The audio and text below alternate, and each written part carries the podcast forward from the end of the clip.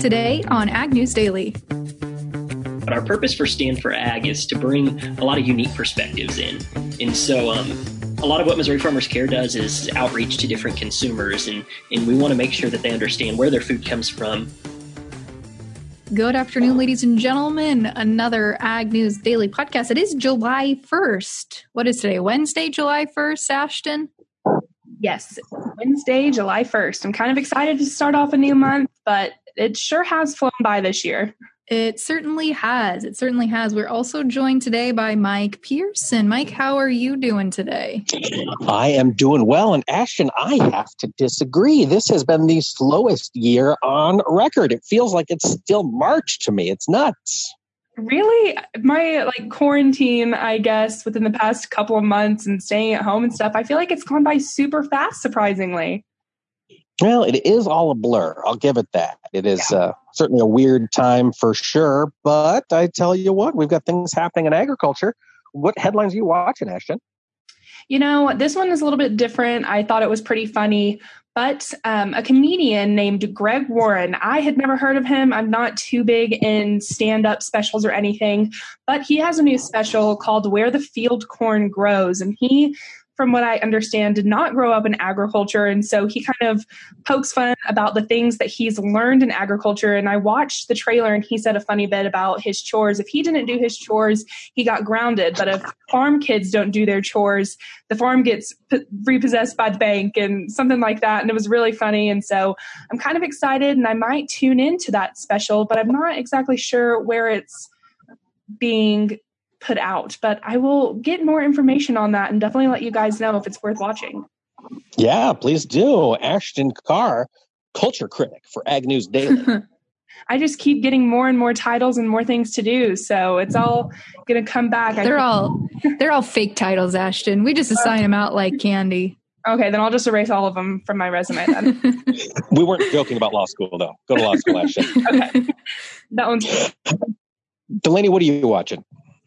Well, today is the first day that NAFTA goes into effect. Not going to see a lot of immediate changes. Obviously, this continues the trade relationship with Canada and Mexico, but it does have the possibility to increase U.S. agricultural goods by about $2 billion. That's what they're forecasting for the impact of gross domestic products overall. $2 billion just for US ag products, $65 billion for products all over, including, you know, manufacturing, cars, etc. So and you know the improvements to dairy exports into Canada. That was a huge component of USMCA, and uh, to see those changes go into effect probably will be beneficial for dairy producers in our northern tier of states. I imagine. I would imagine you're right. I think dairy producers are quite excited about this finally being done, signed, and delivered. 100%. Well, that'll be interesting. We've also got news coming out of the heartland. We have another merger. Co ops, of course, are looking for ways to cut costs, manage expenses in this slowdown, particularly co ops that are big in the uh, retail fuel space. And so we've got uh, a press release out today that Star Energy FS is uh, merging with Growmark FS. They're going to combined together, they're going to take the name Growmark FS and they are going to be offering their farmers a full line of agronomy, energy, and grain marketing needs. So, you know, I think we've had kind of a break on mergers and acquisitions in agriculture, you know, going back to 2017, which was the big year that Dow DuPont merged and Syngenta and ChemChina and everybody else got together. I've got a feeling we're about to see another wave of acquisitions and mergers as this COVID cost crunch hits agriculture. Okay. What else are you watching today, Delaney? Uh, you know, it's I'm honestly it's a slow news week. That we've got the Fourth of July. Markets are closed Friday. I think they are shortened tomorrow. Is that? Wait, are they open Friday? Nope, markets are closed okay, on Friday. That's what I was thinking. A, or tomorrow is a regular close. Okay, okay, that's what I was thinking. Well, yeah, so it's a slower news news week this week. Maybe we'll see some things dump tomorrow ahead of this long holiday weekend. One thing we did see dumped on the news wire is After nearly a year and a half of work, the House Climate Crisis Committee released a 547 page report on how US can go carbon neutral by 2050 and it actually included changes to ag policies like expanding conservation programs and boosting climate related research but gosh 500 and some pages I don't think I'd want to read that I feel sorry for the poor suckers who had to write that thing That's all just a bunch of interns, both the reading and the writing. I mean probably honestly Ashton, get on it. And I was really Oh, hoping no. you wouldn't say that. well, Ashton, what other stories are you watching today? I am watching just one other story today because, like Delaney said, it's a little bit of a slow news day, and it goes back to the U.S. Dairy Export Council, and they've said that a major obstacle for dairy sales to China is now gone. So, starting today, July 1st, the USDA's Agricultural Marketing Service is no longer required to audit dairy and infant formula plants in order to register them for export sales to China. And the end of the audits is part of the phase one trade deal with China. And the council says that the change eases the regulatory and financial burden of U.S. dairy suppliers sending products to China. Okay. All right. Well, so big day for dairy, it sounds like, with USMCA and with this deal.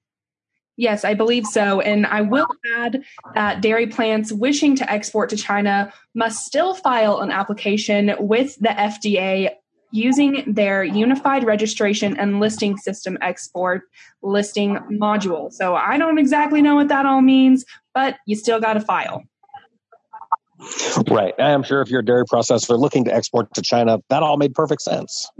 I'm sure it did. Hopefully it did, because it, it really didn't make too much to me. But if you're a dairy farmer, I'm sure that you've got it all under control.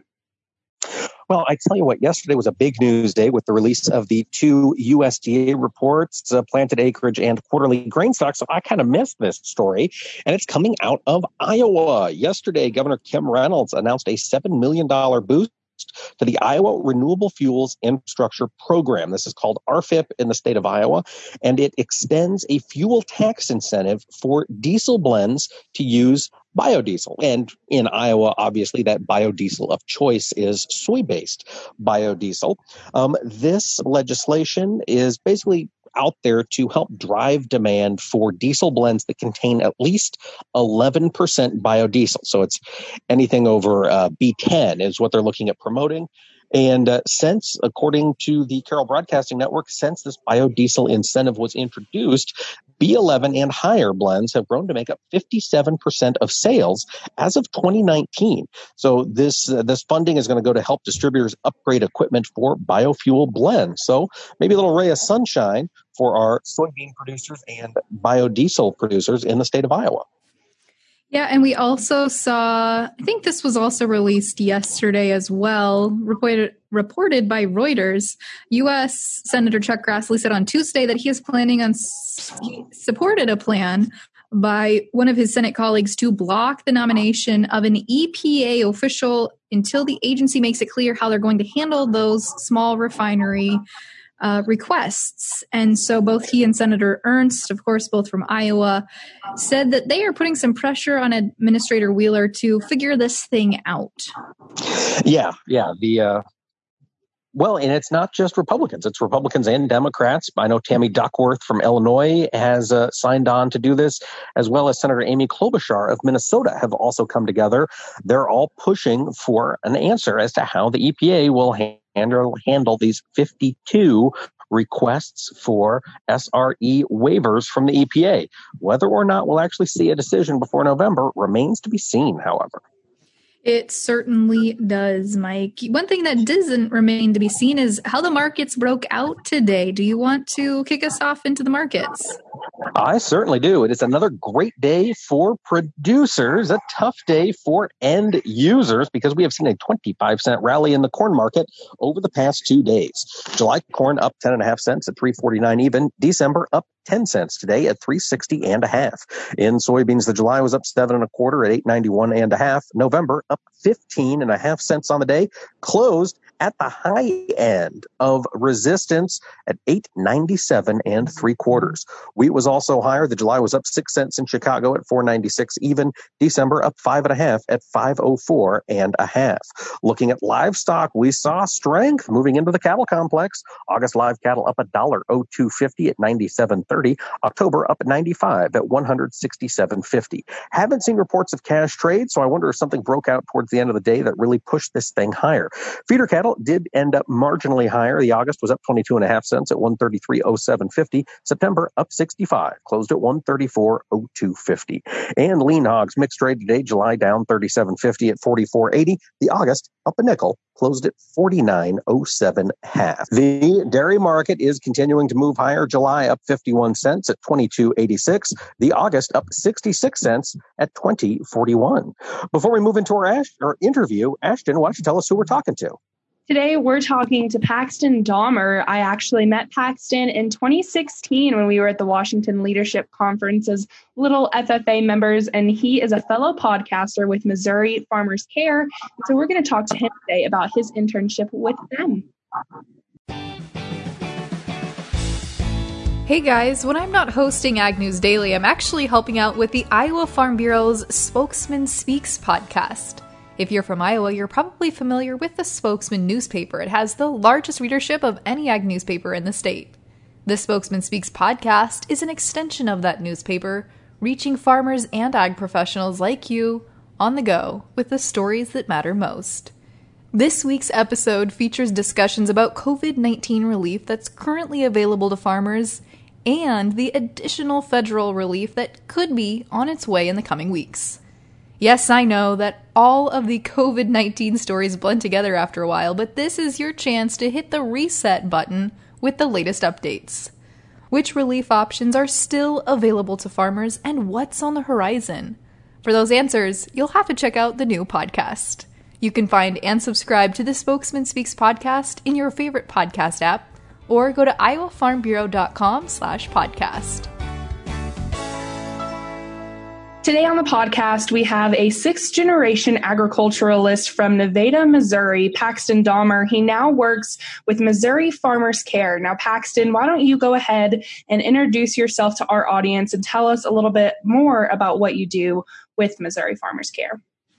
Yeah, for sure. Uh, so, like she said, I'm Paxton Dahmer. I'm from Nevada, Missouri, and and if you don't know where that's at, I don't blame you. But uh, we're just north of Joplin, and I like to tell people if you go from the Lake of the Ozarks, which is a pretty popular place, and you head towards Kansas, once you hit the border, you're there. So, um, grew up really active in the livestock industry. Uh, my family shows a lot across the country. Uh, we show predominantly hogs and sheep, but uh, there towards the beginning of our show careers, we had some cattle and and even the occasional goat. And so had the opportunity to travel the country. And I think that that's where I developed my passion for agriculture and, and decided that this is what I want to do with my life. And and it wasn't necessarily um, just the industry itself. It was the people in the industry. Uh, i love people and i love uh, you know getting to meet those people and developing those connections that i was able to develop. And so that's what kind of led me into the path that i'm taking. So um, currently a junior or getting ready to be a junior anyways at the university of missouri studying agricultural education leadership and communications. And so um, really excited about that and uh, currently interning with Missouri Farmers Care, uh, which is actually through MFA Incorporated, which is a, a pretty large agricultural uh, retailer and cooperative up here in this part of the nation. Um, but uh, as or with Missouri Farmers Care, I'm an outreach specialist, is what my title would be, and so um, have the opportunity to dabble in a lot of our programming, uh, which deals with a lot of different portions of the agricultural industry. So just really excited to spend my summer this way and and learn a lot through that. Well, I've just got to say, first of all, when you start talking, I think that you are years ahead of where you are. so you're very, very well spoken. Well, thank you. Um, I also am from Missouri, so very familiar with MFA and that system. But tell me how Missouri Farmers Care fits into that system then with helping farmers. Yeah, right.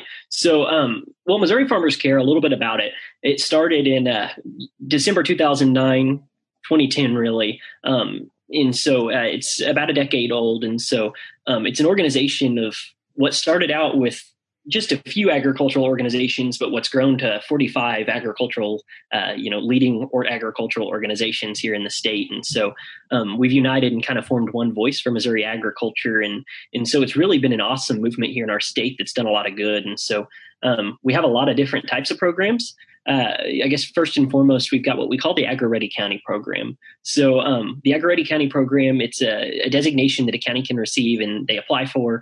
Um, but what we do is we look at that county and their ordinances that they have and, and make sure that there aren't any ordinances that are more stringent than what the state can have. And so um, in doing so, those counties kind of pledge their support for agriculture and, and decide that they want to keep agriculture at the forefront of their minds as they make decisions that are going to impact agriculturalists in those counties. And so right now we have 65 Missouri counties agri ready, and that number continues to grow. And, and we're really excited about the momentum that that program has. Um, but then we also have uh, what we call ag education on the move. And this is probably one of my favorite programs uh, just because of my background.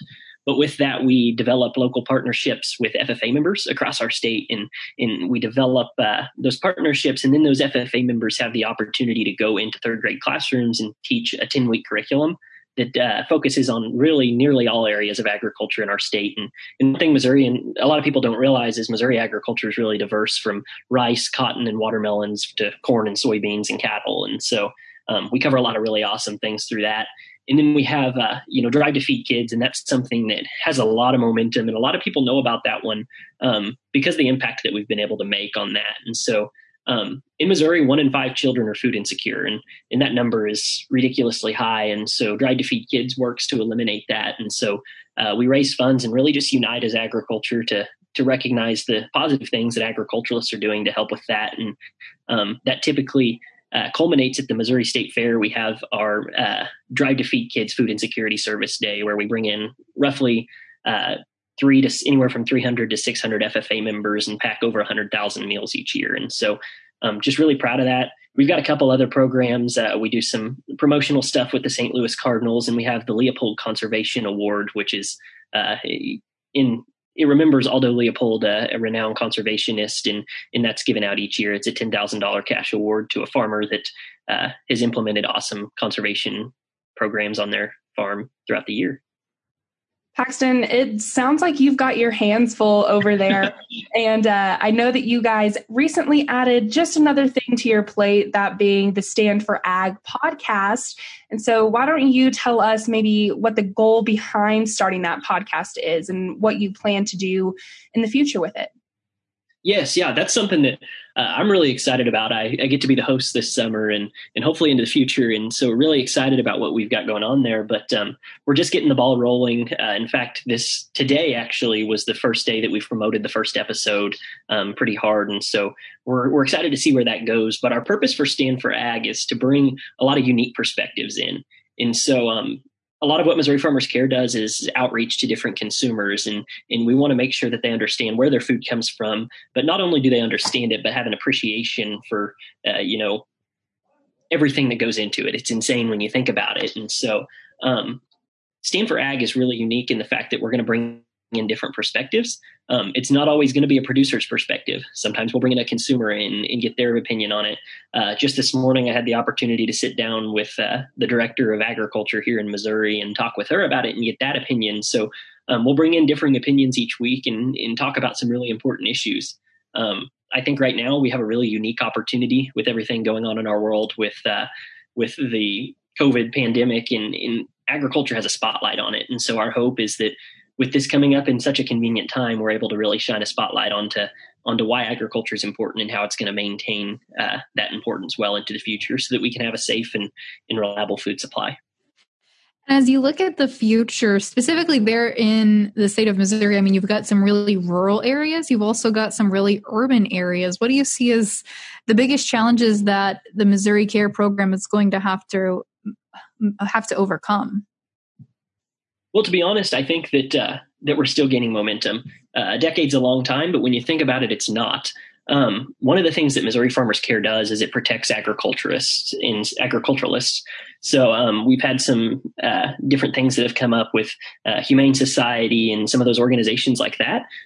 Um, so I think in the future, those those organizations aren't going away. They want to keep spreading their message, and in the fact of the matter is that they're pretty good at what they do, um, even though we might not agree with it. And so um, I think you know that could be a challenge in the future. We're going to have to continue uh, combating those organizations and make sure that we protect agriculturalists.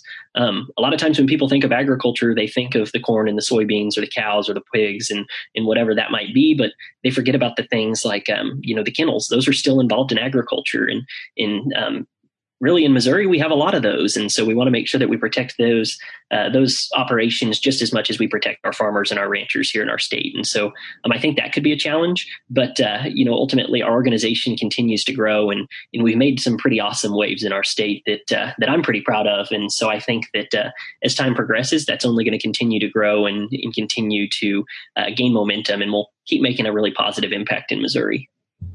So, Paxton, you've got about two years left of your undergraduate education. I want to ask just a little bit of a more personal question, and that yeah. is what you plan on doing once you do graduate, because it sounds like you've got it really together right now. well, I'm glad I sound like that. Um, no, uh, well, I'm actually I'm running for national FFA office right now, and so fingers crossed. I have three years left in my undergrad because hopefully I get to defer a year there and uh, spend that on the road. But regardless, um, graduate with my undergrad uh, in my bachelor's with ag education and leadership side of things. But uh, my hope is to either stay in and get a master's or potentially go to law school um, in, in practice agricultural law. So um, there are a couple different opportunities there, but regardless, I'd like to continue going past my bachelor's. Well, we here at the Ag News Daily Podcast certainly wish you luck in those endeavors. But one more thing before you go, why don't you tell our listeners where they can find you on social media if they want to follow your journey into National FFA office, hopefully, or where they can find Missouri Farmers Care online? Yeah, absolutely. So, um, on a personal level, I'm on about everything uh, Facebook, Twitter, Instagram. Uh, it's just Paxton Dahmer, but Missouri Farmers Cares on those platforms as well. Um, we've got a Facebook that we're pretty active on, as well as Instagram and Twitter. And so, uh, feel free to follow. Um, in addition to that, www.mofarmerscare.com uh, it has information about all of our programs that we've got going on and, and even a link to our podcast that we got started. And, and you can find that as well on Apple and Spotify and a lot of those podcast platforms. But uh, yeah, we encourage each and every one of you guys to, to give us a follow and, and watch us with our journey. I think that, like I said, it's going to gain momentum and continue growing well into the future. Well, awesome, Paxton. Thank you so much for coming on the podcast today. Yeah, thanks for having me. It's been awesome to reconnect.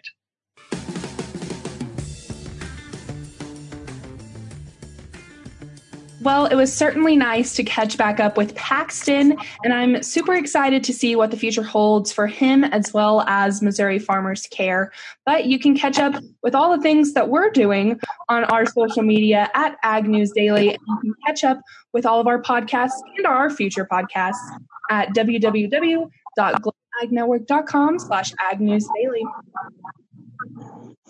Sounds great. With that, Ashton, let's let the people go. Let's let them go.